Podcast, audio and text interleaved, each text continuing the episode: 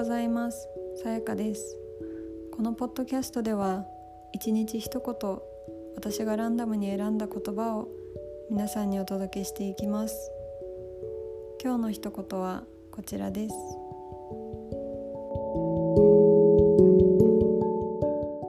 自分の論理でなく彼女の論理に合わせる。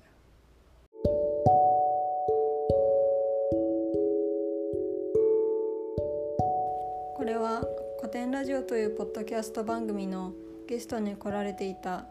室越龍之介さんの言葉です。彼は文化人類学の研究のためにキューバに行った際、自分の常識でなく相手の文化に合わせることで現地の人と仲良くなったり、お願い事を聞いてもらえるようになった